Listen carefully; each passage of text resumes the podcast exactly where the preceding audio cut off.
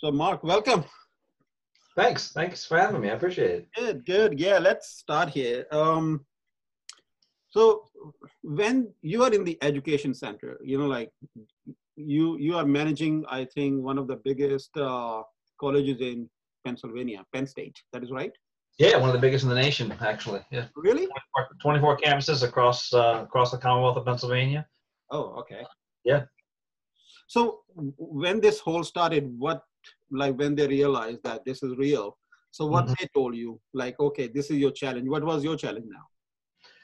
Uh, challenge. Um, I mean, it really, it was just you know the same challenge, I guess that, that most everybody in the world has had, which is uh, every workplace has had, which is um, can we can we enable a uh, a a safe remote working environment and and do what we do um, you know in terms of our core business at Penn State which of course is higher education. So can we can we basically shift all of our live classrooms to um, you know to remote classrooms? Can we uh, you know still effectively um, provide instruction um, you know to our our many thousands of students? Um, can we provide the appropriate communication underpinnings uh, for all of our um, for all of our administrative staff, you know, who support that mission. So that was really, you know, making making sure contact centers could answer phone lines from home, you know, and agents could easily function from you know from home, making sure that uh, that uh, meetings could be held remotely, that classrooms could be held remotely, all those kinds of things,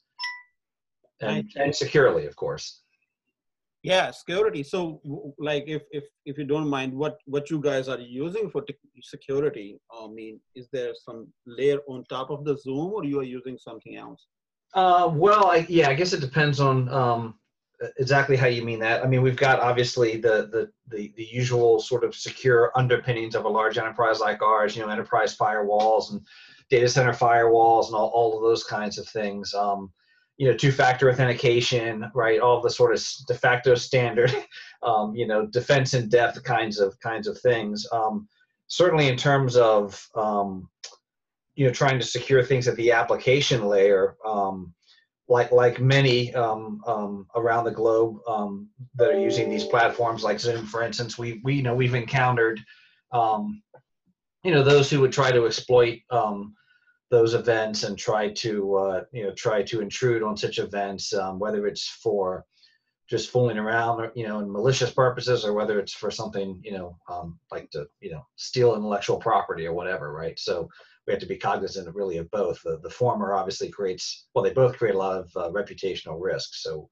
so we take it very seriously. I mean um, you know the interesting thing about so for instance a platform like zoom of course is their business model was to start out with a the a high degree of, of, of usability. Like their, their their thing was this is going to be the easiest thing in the world to use.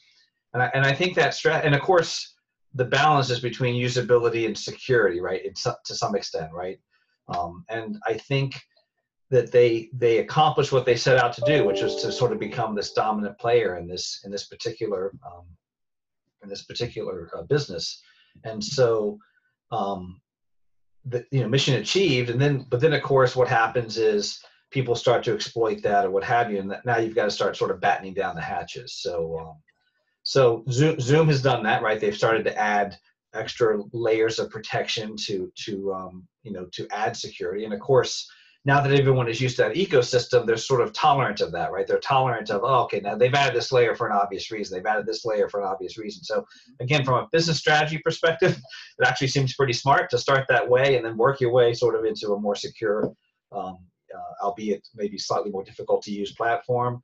Um, and then, of course, as end users, as as the service managers of of that service for Penn State, we've done the same thing. We've said, okay, we can't you know, we, we have to sort of batten down the hatches. And we've sort of taken a firewall approach. So, you know, firewall approach is you sort of you put up the wall and you let people only crack open just what they need.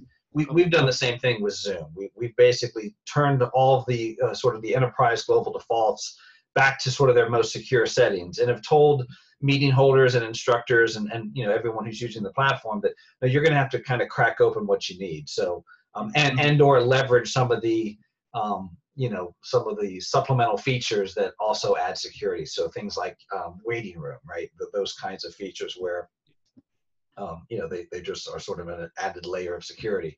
Um, but things like, you know, having just open chat and having uh, something that, that seems as benign as like virtual backgrounds that, that could could be abused, right? Somebody could put up a, a, you know a vulgar graphic or something in the back of a virtual background. So all those things we've sort of set back to no, these things are turned off. Um, and, and, you know sharing screens and whiteboard and annotation all the things that again could sort of be abused but we recognize that, that there are certain meetings certain classrooms whatever that those features are needed but the idea is well then turn on only what you need um, and do the other just smart things in terms of just best practices to um, you know to secure your meetings in your classroom. So for instance don't necessarily publish your you know your classroom meeting um, id with password everything up on a facebook page or whatever like for the benefit of your students you know just uh, it might seem innocent enough but the problem is any of that stuff can be obviously gleaned by an intruder.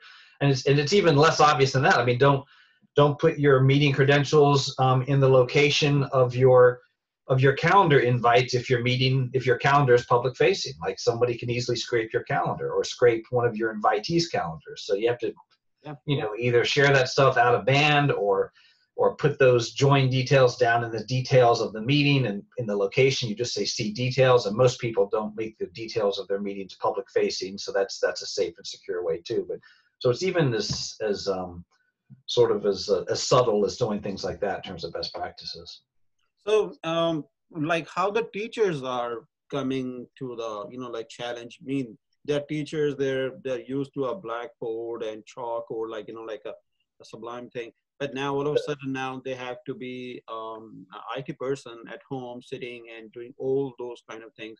Do you think they they have to evolve? They have to have a training model around that. You guys have some kind of training. Like we do, um, we do. We have a, a, whole group of people that provide that that kind of training. We also, I mean, Penn State also has a very large world campus, so we already are sort of in that business of, of mm-hmm. remote learning and everything. Now, obviously, there's a segment of the institution that isn't that isn't their normal operating paradigm, and so for those people, yes, it's been obviously somewhat of an adjustment. But um, but yeah, we we provide a combination of training. Um, we have um, certain um, uh, resources in place that they can utilize. So, for instance, we have a thing called Tech Tutors, where um, you know where anyone really can get help with how to use the tool, you know, how to best use the tool, how to best leverage its features, all those kinds of things. Um, we also have a um, a, a, thing called uh, um, Tech TAs, and so these are teaching assistants whose primary role is to be a um, a, a facilitator or a moderator of these online meetings so they can be the ones that are doing everything from welcoming attendees in from the waiting room to uh, monitoring the, the chat and the q&a for questions you know so that the professor the instructor can focus on actually teaching and instructing and not so much on all the you know the logistics of running a meeting online. So that that's that's been a huge help obviously.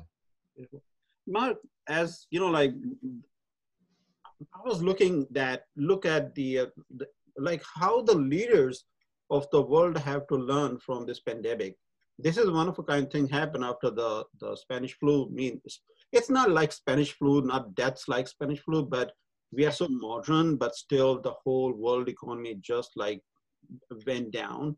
So how the leaders now have to come up, like what is the role of a leader today, you think? What he has to do?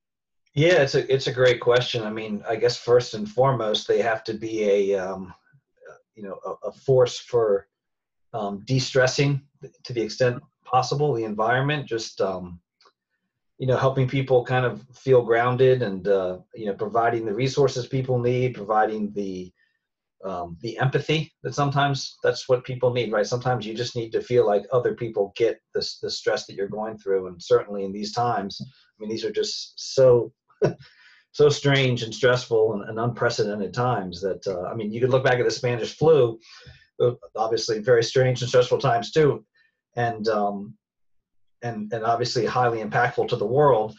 Um, we're fortunate, I guess, you know, a hundred or so years later, that we've got um, the internet and we've got these resources that we can leverage to, to some extent, um, you know circumvent the other uh, utter devastation that something like this creates to, again to some extent but um, but yeah i mean i think uh, and, and, it doesn't matter really what business you're in. Um, I, I, guess unless maybe you're you're in the like unless you're unless you work for Zoom or one of these companies. But uh, for the most part, it doesn't really matter. The the the, the fact that the economy uh, around the around the globe is is really tanking is is is is going to affect all of our businesses. So it doesn't matter whether you're in higher education or you know whatever the restaurant business or whatever every business is going to be affected obviously by something as, as severe as a global pandemic but um, but uh, you know in terms of leadership i think we just have to leaders have to be able to um, help employees stay, stay focused on the mission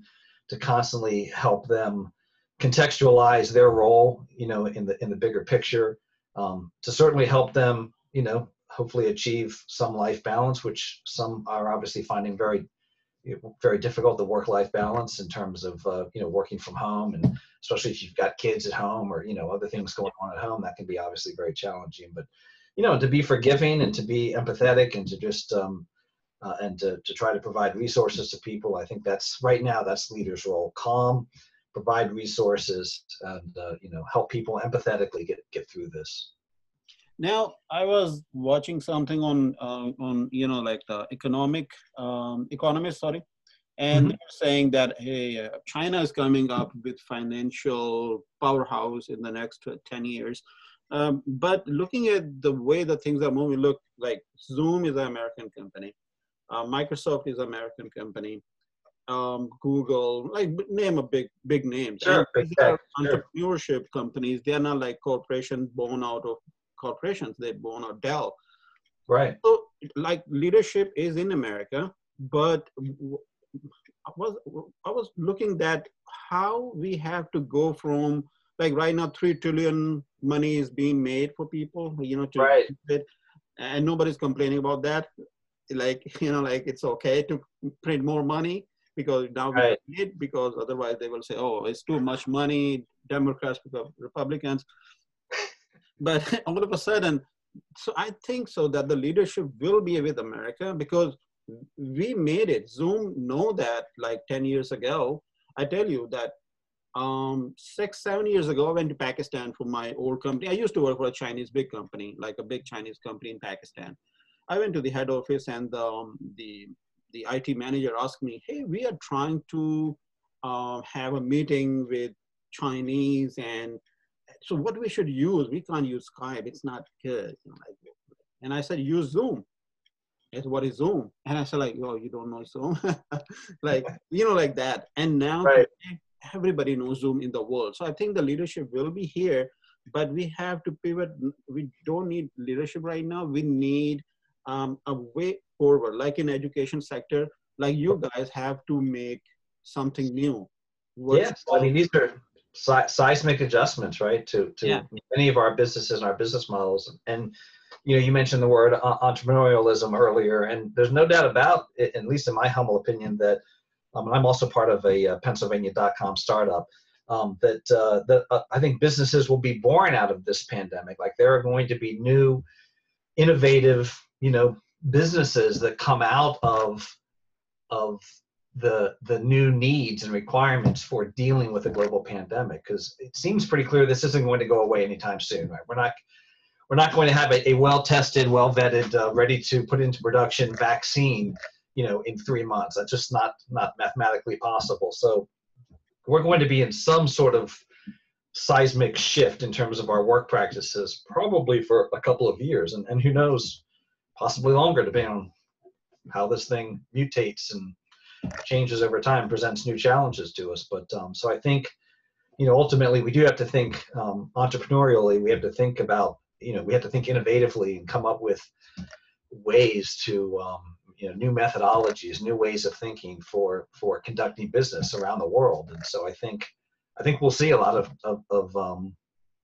companies adequately um, adapt and and and change appropriately and, and, we'll see whole new businesses and whole new you know business models come out of come out of all of this. So i mean actually if you open a restaurant today you will have deliveries right away.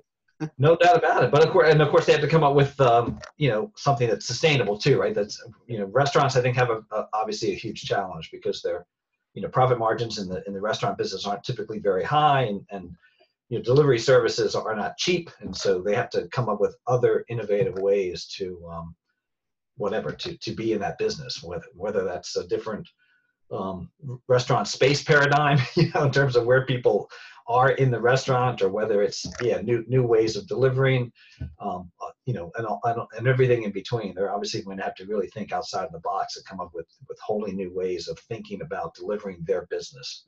And some businesses may just not lend themselves to this right? There are going to be certain I, i'm guessing if you're in the you know i don't know massage business or tattoo business or whatever, you're going to have a hard time. You're going to really struggle because there aren't a lot of you, there's not a lot of opportunity for variance in those business models. You know, so um, so I think certain businesses, luckily for higher education, I think there's a real opportunity here to still um, deliver you know the instruction and life lessons that college students need um, in, a, in a different kind of paradigm. So I do think higher education is fortunate in that sense.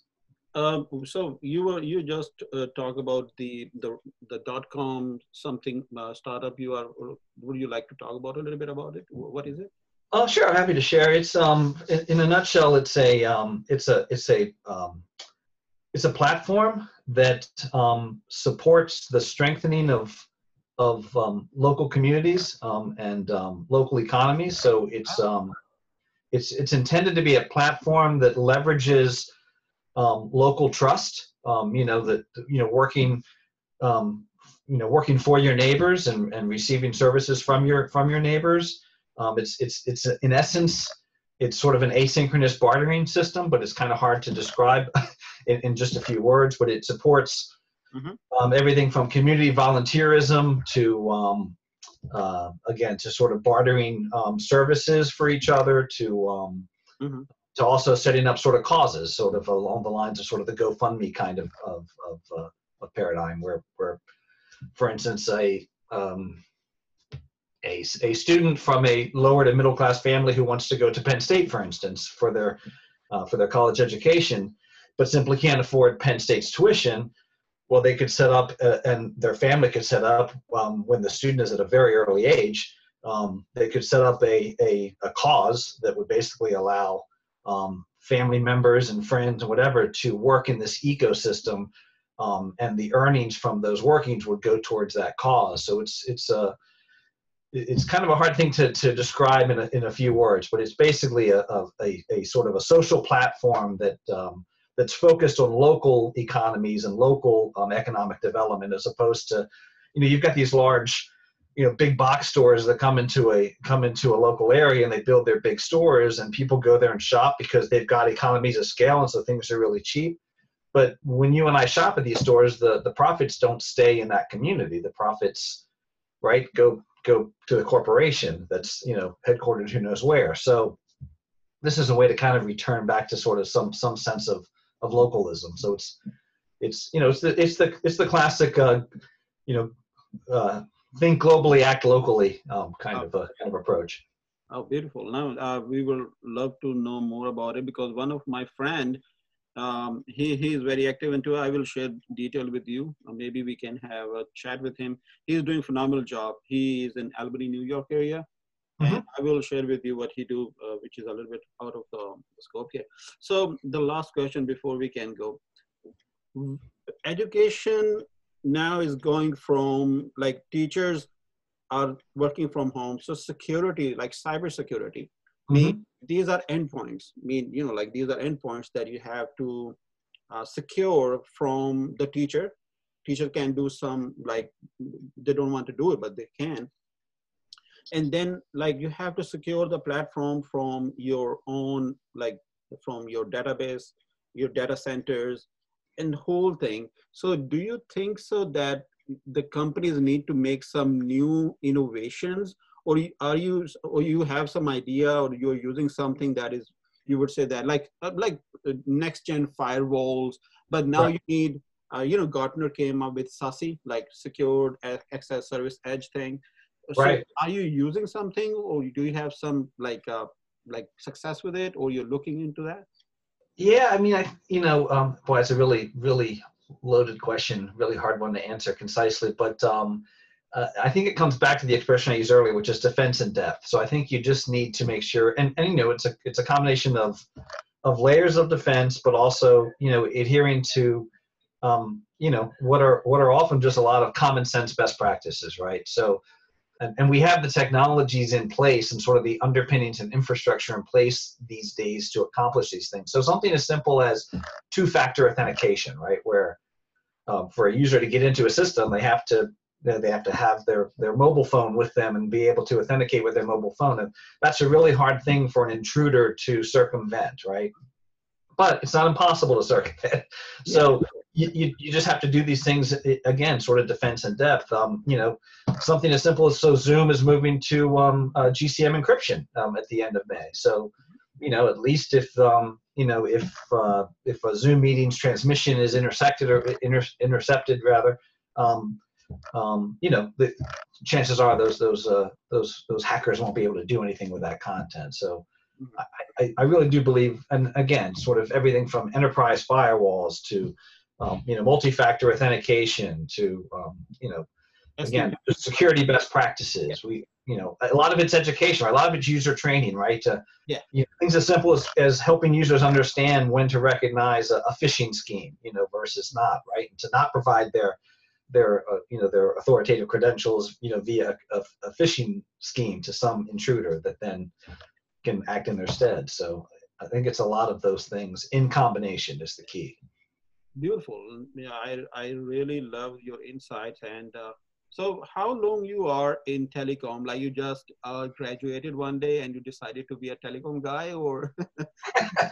Um, no i mean uh, i mean uh, my background is is I guess semi interesting in that um, I, I, mean I was a computer science ma- major in college um, and and did some grad work in in double E and, and telecom, mm-hmm. and I've always just sort of been fascinated with um, you know human communication and collaboration, and so um, so I um, I actually worked uh, my first I guess my first sort of telecommunications job was back at the University of Maryland back in the early 90s, like 91, I think is when I started um, uh, working for the telecom department, if you will, um, at the University of Maryland.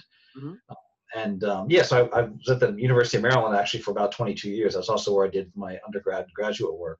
Um, but then, um, then I went to the University of Iowa, um, where I did a five-year stint um, uh, uh, directing their telecommunications department.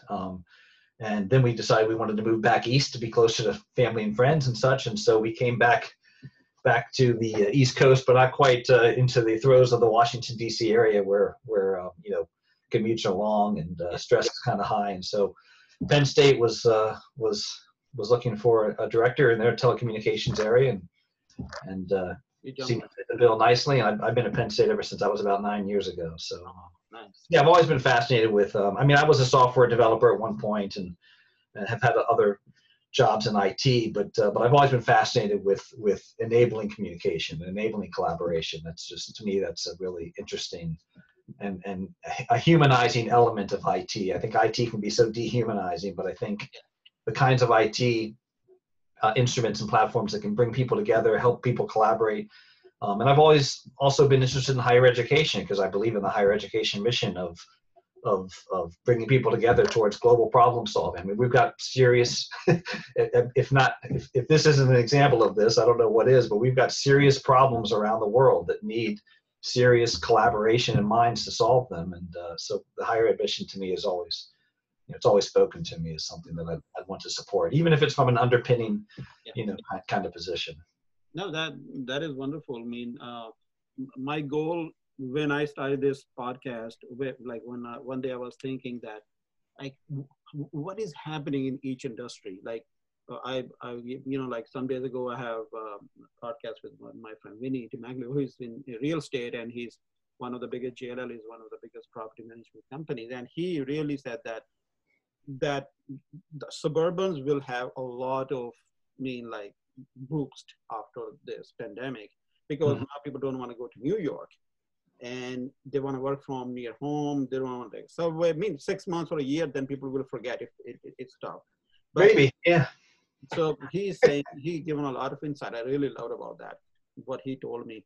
And the same thing you are telling me that you know education sector will have to do a bigger role. Like the students now uh, there are a lot of virtual universities, Right. but if Penn State is Penn State, or like a, like if you're a University of Pennsylvania or Villanova, you know these have to come up with new plans that if this happened in five years, those students shouldn't have the same problem Right. today. Or you want to work from home like second day, teachers doesn't have to worry about oh, like oh, what I will do. So th- that is something that really fascinated me. So I started this uh, Leaders in Cloud podcast. Right. and, Right. and and I really love the the different feedbacks from you guys. So uh, Mark, thank you very much. Um,